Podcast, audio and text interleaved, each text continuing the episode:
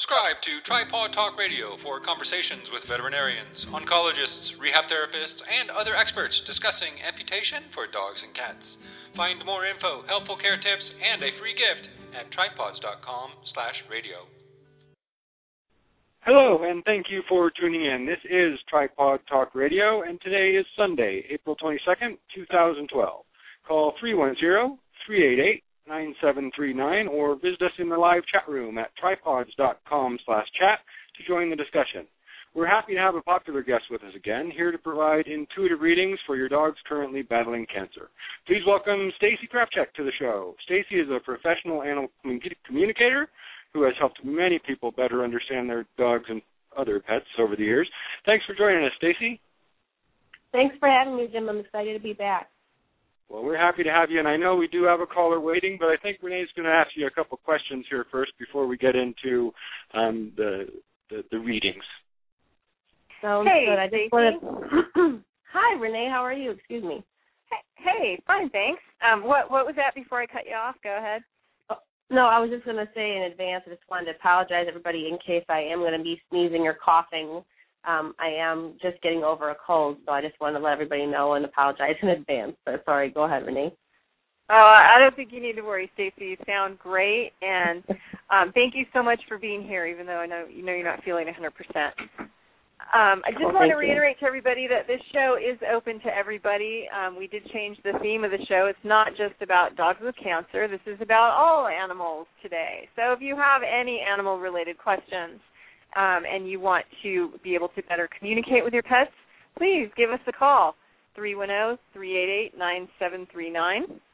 And uh, Stacy, let's uh, let's get started. Um, before we answer one of our members' questions, I just want to open up and, and let's address this subject of, of animal communication. Um, I'm really curious to find out: Can anybody learn to communicate with their animals, or is this something that you're just born with? That's a great question. I do get that a lot. Anybody, everybody who is born has is born with a psychic ability. So yes, everybody is able to do this.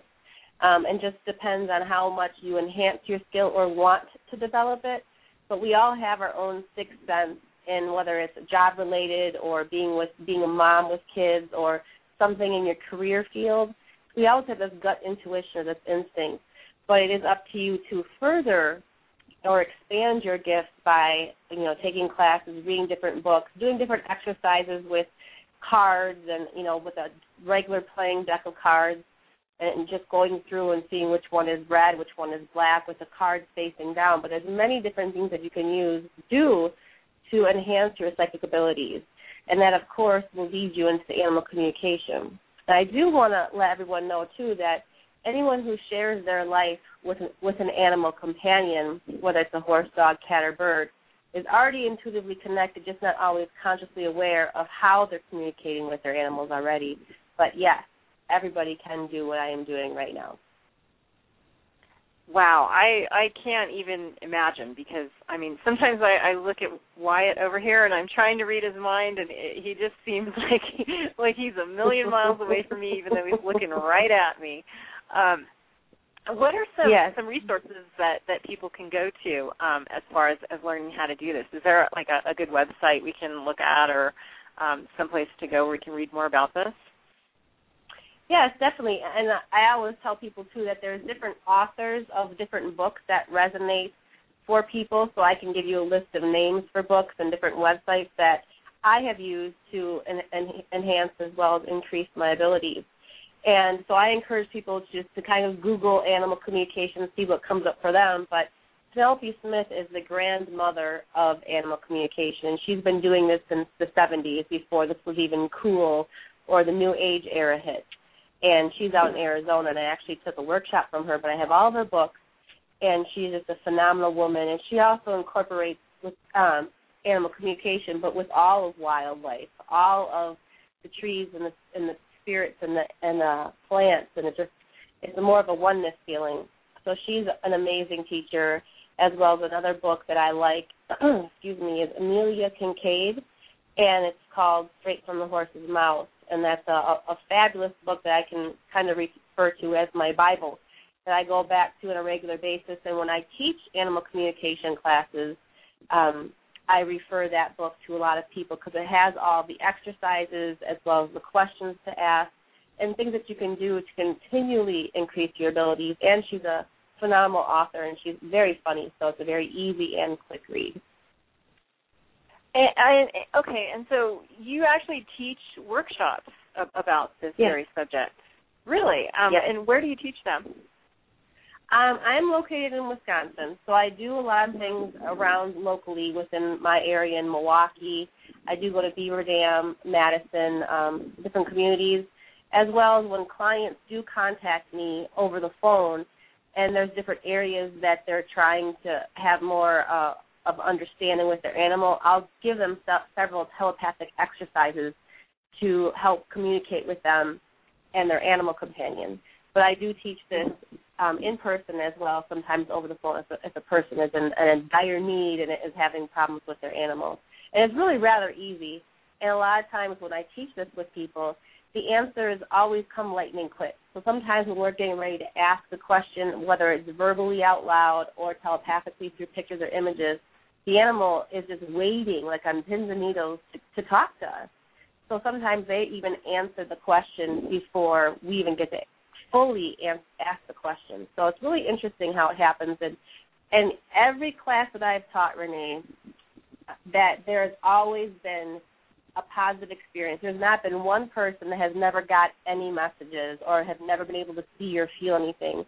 So it is a very common thing, but we just have to wrap our logical brain around um, something that's going to be a little bit more abstract than what we're used to. And it's kind of like the same reference that you used to Wyatt, is where you said, you know, he's looking at me and I just think that he's a thousand miles away. But when it comes to us, we're, we're expecting different things. We're expecting a certain response, or we're expecting words coming from our animals, but it doesn't necessarily come like that. And another quick example is when my grandfather died. I was I was looking for a big billboard saying, "I'm here, Stacy. I'm here. I'm okay." So in my mind, I'm looking for this huge sign saying that he's safe, but it's just like the songs on the radio or finding pennies or coins, nickels, dimes. Um, having a book open to a certain page that resonates for me. It's just like those little subtle messages that really ring home and hit home for us as well as with animal communication. So just sometimes we just have to open our our minds and, and feel and see how we may receive things differently than what is really we think it should be. Does that make sense? Yeah, yeah, it does. I I'm really intrigued. And and do you have your schedule up on your website? Yes. Um, my website is allspirithealing.com, and it has my calendar listings of where I'll be teaching different classes. And um, I do a lot of animal communication. I also do like animal healing classes where there's other modalities outside of Western medicines that you can use at home that can complement Western medicine, like oils, crystals, animal energy works like Reiki and things like that. But all my schedules and classes and events of where I'll be at will be on my um, 2012 calendar on allspirithealing.com. Oh, okay, great. Well, I'll, I'll be sure to look at that, and I think I'm going to hand it over to Jim for a second. Oh, we have a caller who's been very patient holding and, and listening along, and we think it may be Cheeto's mom. Would that be you on the air with us? That is. This is Cheeto's mommy. Hey, Hello. how you doing? I'm doing great. Hi to all of you, and thank you, Stacy, for for taking my call today. Uh, do you want me to go ahead and jump in? Yeah, thanks for your patience. Okay, absolutely. Um, I'm really excited to be able to do this. Cheeto is a a, a relatively new tripod. He will be three weeks post surgery this Tuesday.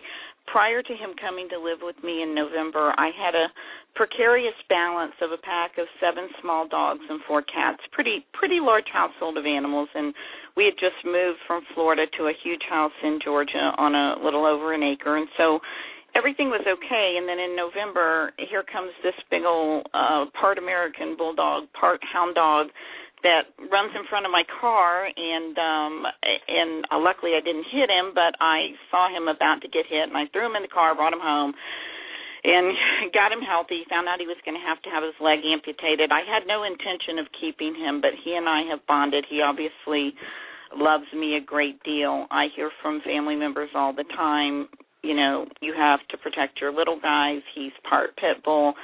I don't feel any threat at all from this dog. I feel like this dog is the most submissive, gentle dog in the world. We have had a little bit of growling since the surgery, but I think that's probably pain or medication. But I guess I just I, I'm I'm not really sure what he needs from me at this point and and what I need to do for him. Okay. And can you just say your first name for me? I'm Janet. Janet. Okay. And you're Cheeto's mom. I am Cheeto's mom. All right. So just give me a second. And what color is Cheeto? He's uh white with brown markings and he has the pretty black eyeliner looking eyes like he's spent a lot of time putting his eyeliner on just perfect. oh, very nice. Sounds beautiful. Okay, so let me see what I'll I'll take a second here and see what he has to say. so uh, he wants to know: Are you planning on keeping him? Yes. Okay. Because there feels like there's uh, a question mark lingering over his head, it also feels like that was pretty traumatic surgery for him. Mm-hmm. And he doesn't, and I feel like whatever medication or something he's on, it feels like it's upsetting his stomach. So it I'm is. just going to help. Yeah. So I'm just going to help him to understand a little bit what's going on, and through talking to him verbally as well is in my mind. But I just want to ask you too, Janet, how much longer is he going to have to be on this med- medication for? Um, he it's getting out of his system now, so I think this is kind of like a rebound thing. But I've noticed he seems to be more constipated than anything. He's having more of a hard time moving his bowels. So I've been giving him a little bit of pumpkin to try to help that along. But um, it, it's actually to the point we may call the vet tomorrow to see if we need to do something else for it. Okay. All right. So this is kind of we're just going through a little bit of the basic issues right now overall his overall health and and feeling. Um, okay. I do I do feel nauseous as well. Okay. So I'll just let him know that hopefully the this will be the end stages of of the medication. Okay.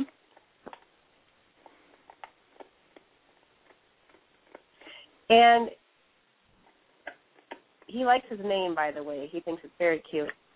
And cool. he he doesn't feel like he would be aggressive from what he shows me. He feels like he's definitely a pleaser and he only wants to do right.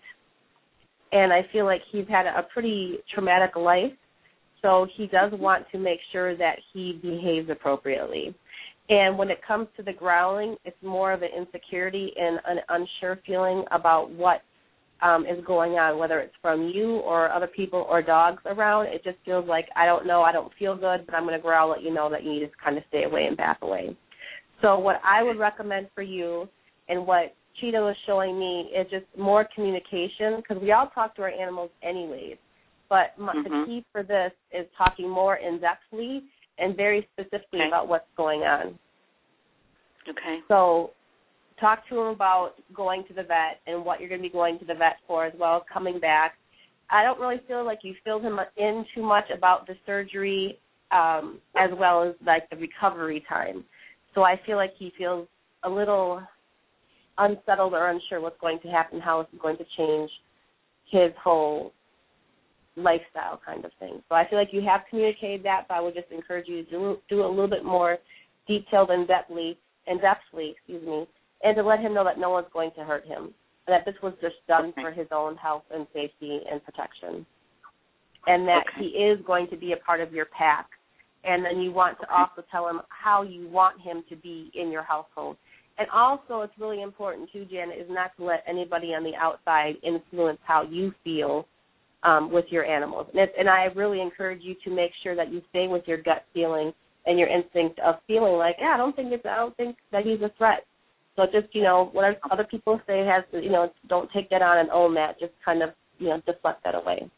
Let that go, yeah. Because my every instinct with this boy is he's just a sweet, lovable, big old boy that's had a rough start, and uh and he needs to know he's safe now, and that's what I want him to know is he's safe now. Yes, good. And then just keep reassuring him that. Just keep reassuring him that and letting him know that he is very much loved and, and as well as letting your other pack, all your other kiddos know that, you know, he's not a replacement, it's just that there's enough room and enough love for everyone to share and that he's not going to hurt um, the other dogs as well. Okay. Thank you, Stacy.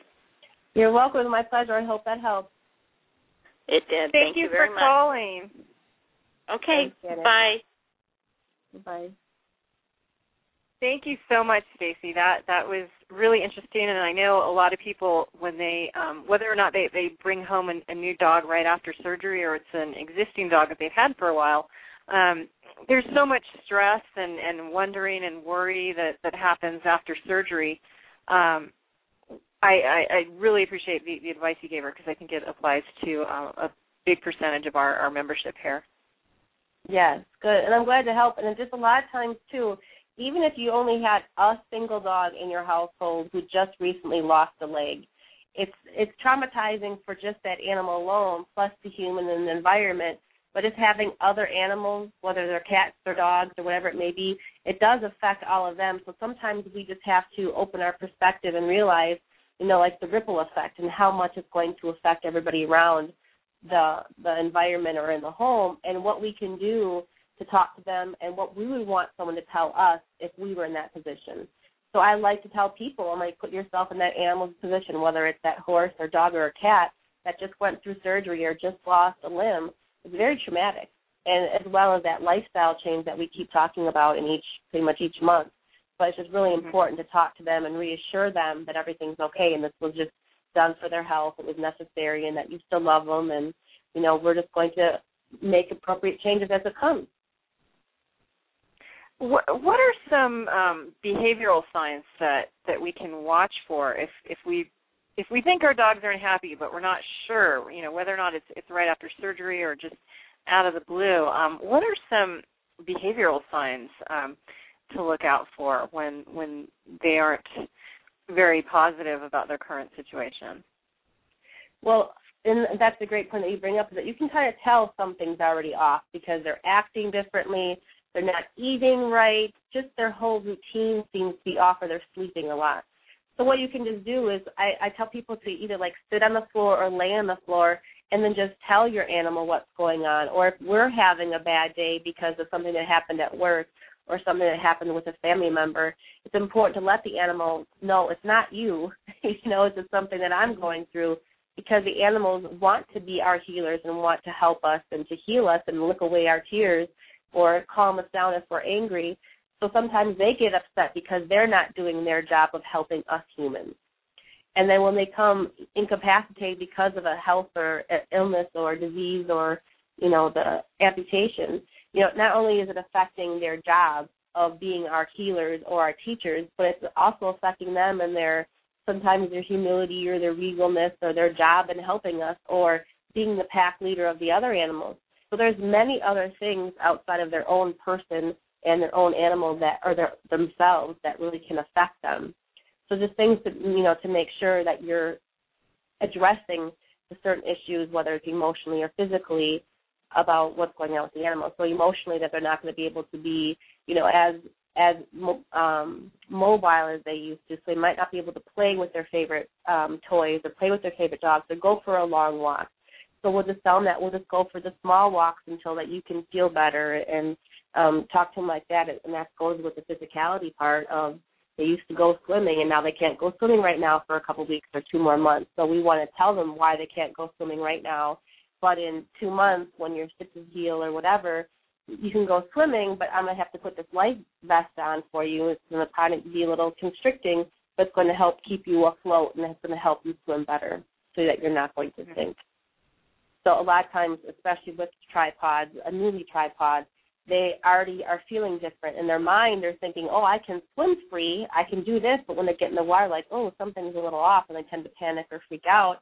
And then when you put on a vest that sometimes has the Velcro and is a little bit more bulkier, that then that can cause them to go into a little bit of a panic as well.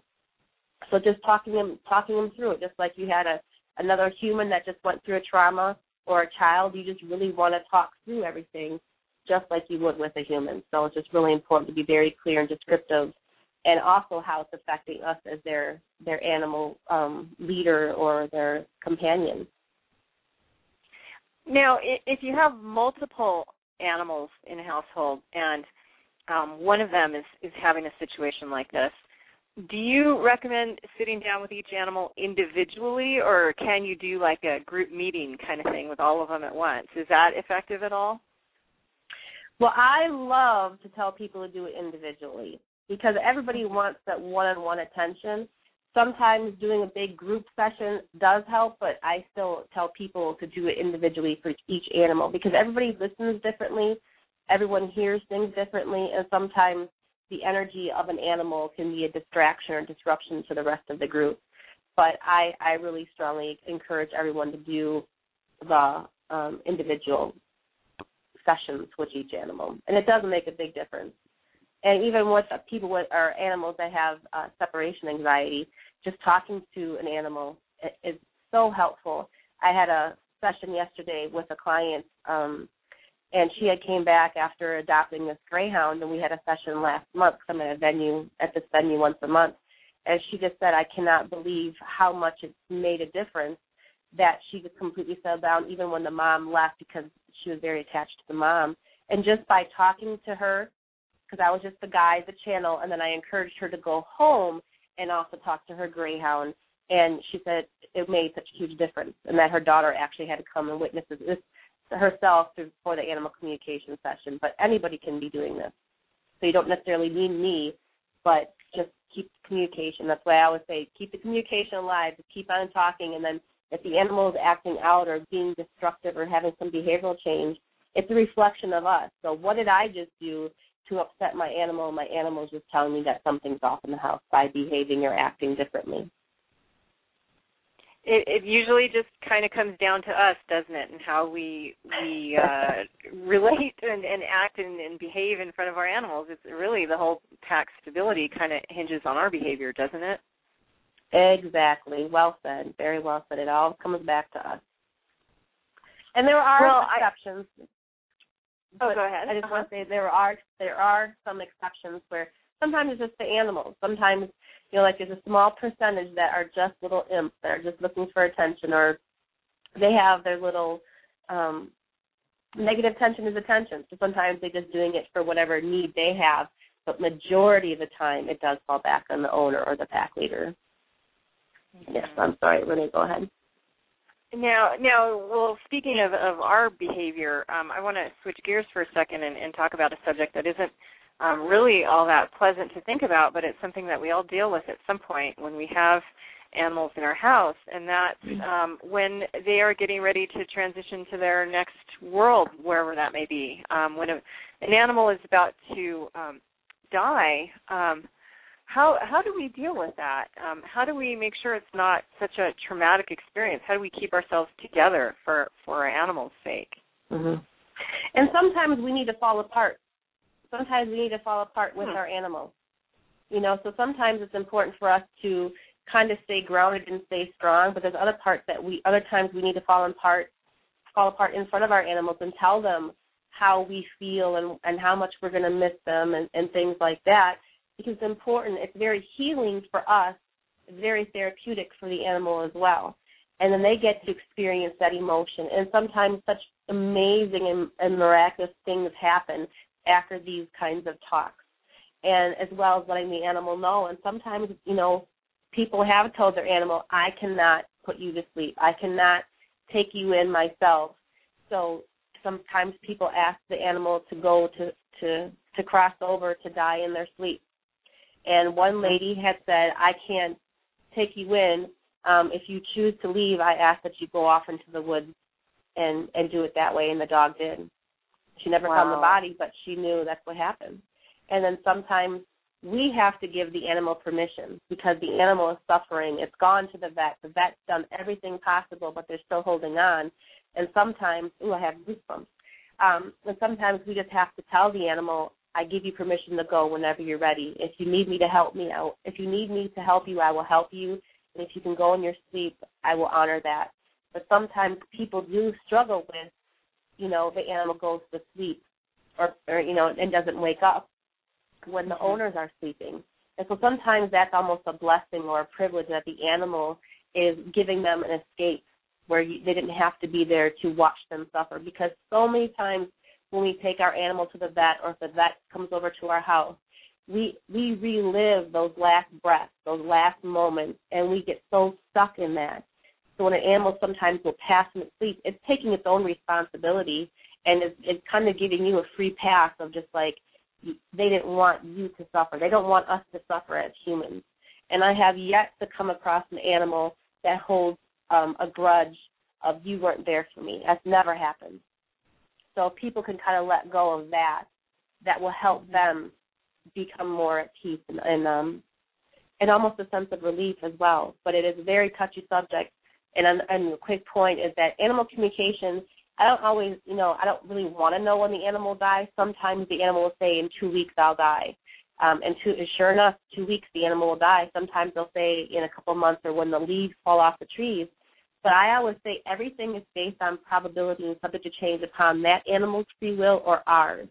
So something can happen between this period and that period of time to change the entire outcome or you can take the animal to a vet and something else gets diagnosed, or they go on to steroids or something else, and then live six months longer. So I always preface that with animal communication. You just don't always know that. And sometimes animals can prophesize and say this is what's going to happen, and sometimes they don't. How how do But- we know they're telling us that? If they're ready to go, Yeah. them it's just the quality of life. If they stop wagging their tail, if they stop eating, they stop drinking. It's, it's usually a um, a whole bunch of different things that you can tell. It's not going to just be an automatic. Oop, that's it. It's it. There's also a feeling that you'll get of knowing that this is it. This is it. And you'll wake up one day and the animal can look at you and you're just like, oh, today's the day. Because I tell people it's not like you wake up and say, oh, you know, I'm going to euthanize my animal today. It's not something that just normally just pops in.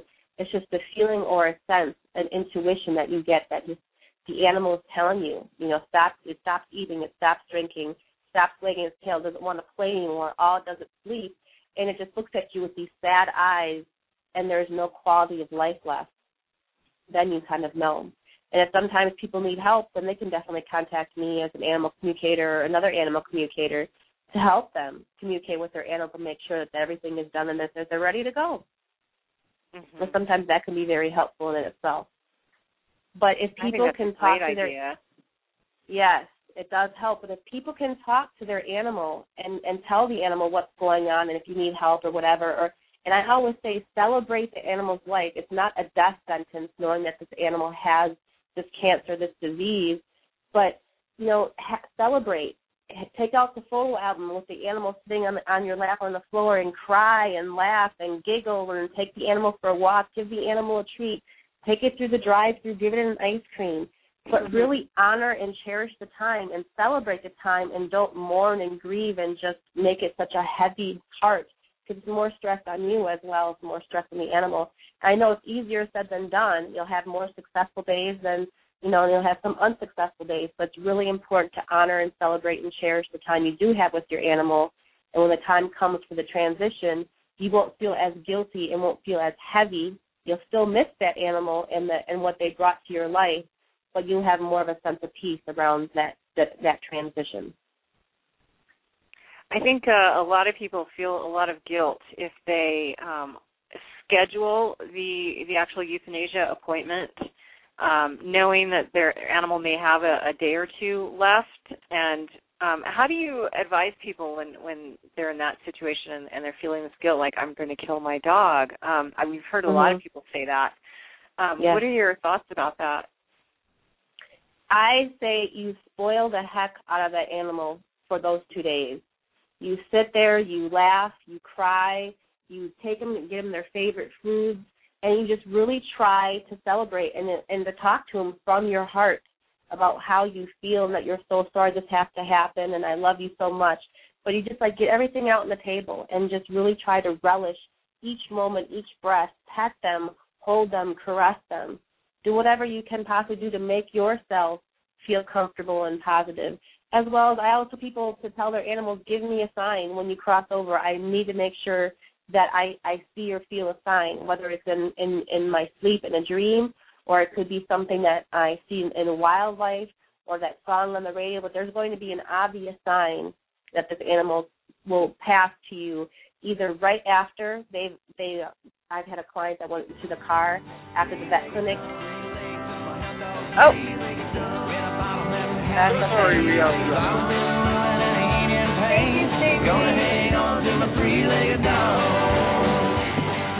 Until next time on Tripawd Talk Radio, learn more about canine amputation recovery and find the best gear for three-legged dogs at tripawds.com.